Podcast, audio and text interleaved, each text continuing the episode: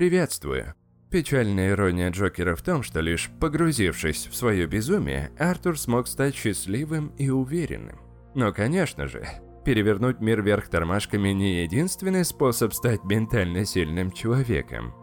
Поэтому в этом подкасте я хочу использовать историю Артура, чтобы рассказать о пяти привычках, которые убивают твою ментальную силу и уверенность. И что ты можешь сделать, чтобы исправить эту ситуевину. Также нужно понимать, что Артур – это человек с нетипичной неврологией, чье психическое заболевание лишает его контроля над многими вещами.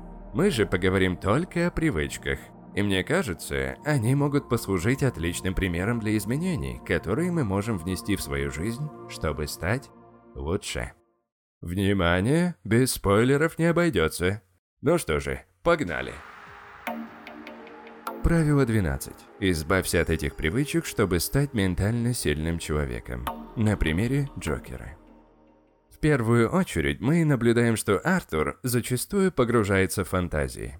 Сперва он представляет, что Мюррей мечтает о таком сыне, как он, а затем фантазирует, что мог бы с уверенностью зайти к соседке после тройного убийства и страстно поцеловать ее ни с того ни с сего.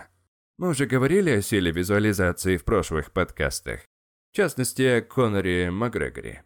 Детальное представление желаемого результата может повысить вероятность его получения. Но важно заметить, что фантазии Артура не имеют такого позитивного влияния, как указанные визуализации. И фундаментальная разница заключается в том, что визуализация включает представление и необходимые работы для достижения этой цели.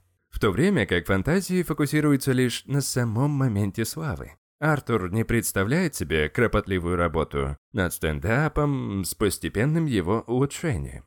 Он не представляет себе, как подойдет познакомиться с соседкой или пригласит ее на свидание. Он переходит сразу к незаслуженному призу. И тебе определенно, этой ловушки надо избегать в своей жизни. Иначе ты сам из себя делаешь мечтателя, который ни хера ничего не добивается.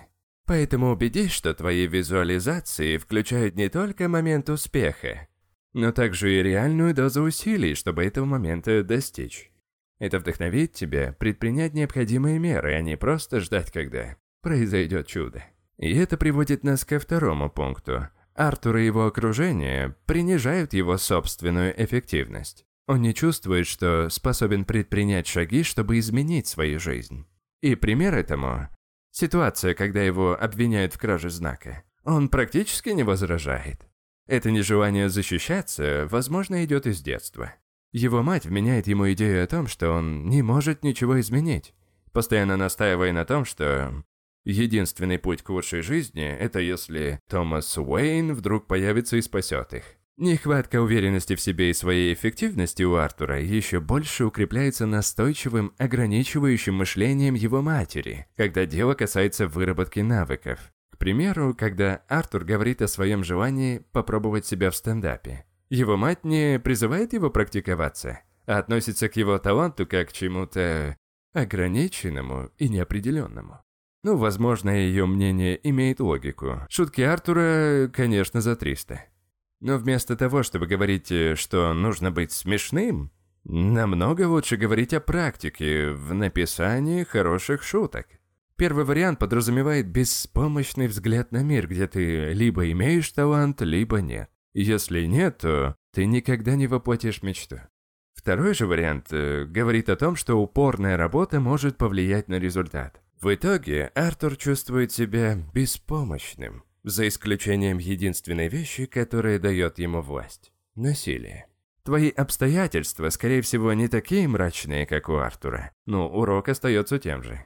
Если ты хочешь чувствовать уверенность, не принижай свою эффективность. Предпринимай даже небольшие шаги, чтобы подтвердить, что ты можешь улучшить свою жизнь. Будь то тренировки, начало беседы со случайным челиком на улице, или способность постоять за себя, когда к тебе относятся несправедливо. Образ мышления, что ты способен достичь целей и достоин великолепной жизни, абсолютно правдив. Это я должен подчеркнуть тебе особенно. Да. И третья вещь, которую я хочу обсудить, это проблема, с которой сталкиваются многие из нас.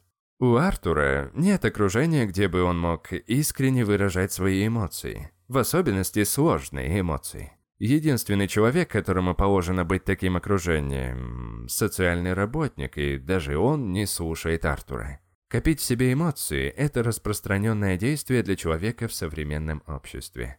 Соберись, забей, держи нос выше – вот что мы слышим. Все это имеет место быть, к примеру, когда нужно пройти через тяжелый день и не получить нервный срыв. Но нам нужно создавать выход такому напряжению, которое мы создаем внутри. Потому что в обратном случае то, что Карл Юнг называет тенью, поглотит тебя. В итоге все твои спрессованные чувства найдут выход чаще всего разрушительным образом. Артур не может выразить и интегрировать свои сложные эмоции и в итоге становится своей тенью, Джокером.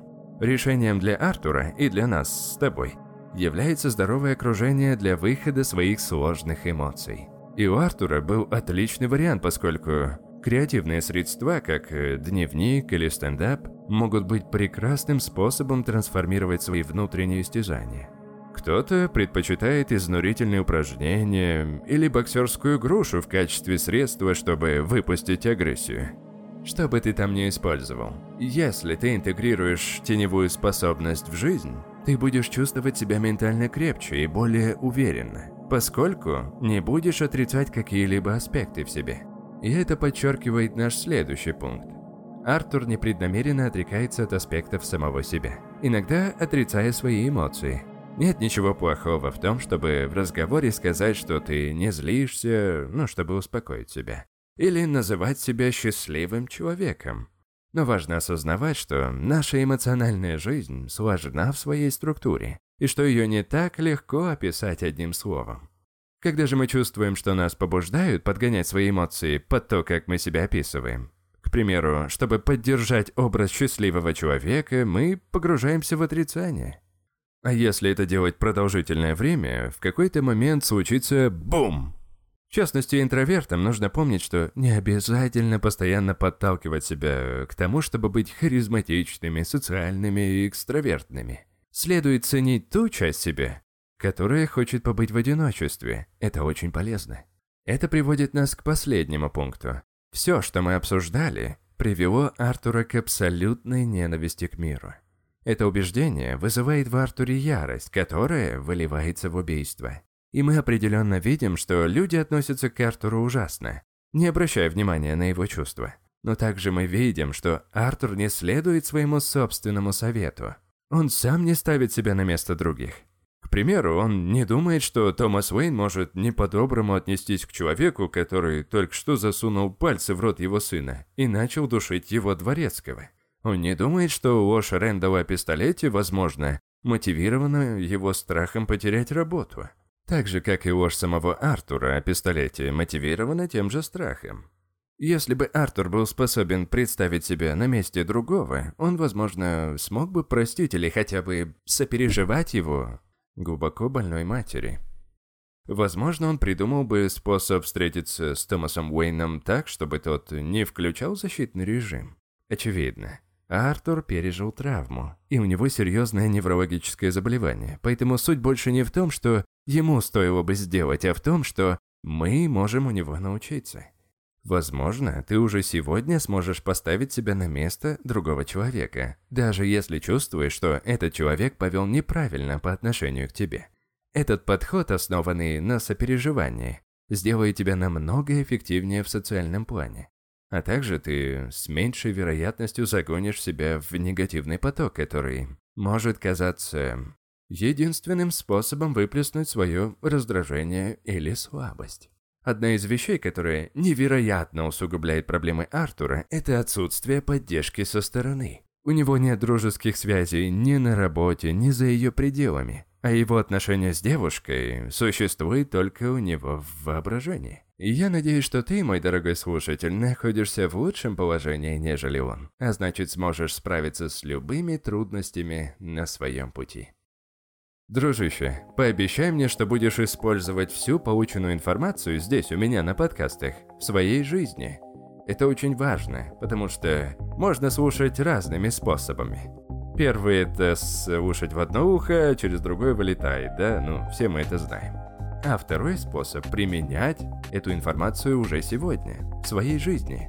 Друг мой, внизу есть ссылочки на два очень полезных телеграм-канала «Книги на миллион» и «52 недели одержимости». Подпишись на оба этих канала, потому что в тандеме они сделают из тебя по-настоящему феноменального человека.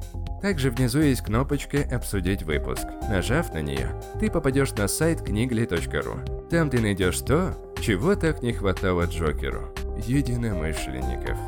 Ты в компании таких же единомышленников сможешь обсудить все свои кейсы, связанные с саморазвитием, свой путь на пути к саморазвитию, свои навыки, мысли, в общем, все что угодно. Потрясающий проект, так что рекомендую. Еще раз спасибо за прослушивание. Всего самого высококачественного и услышимся в следующем подкасте. Пока-пока.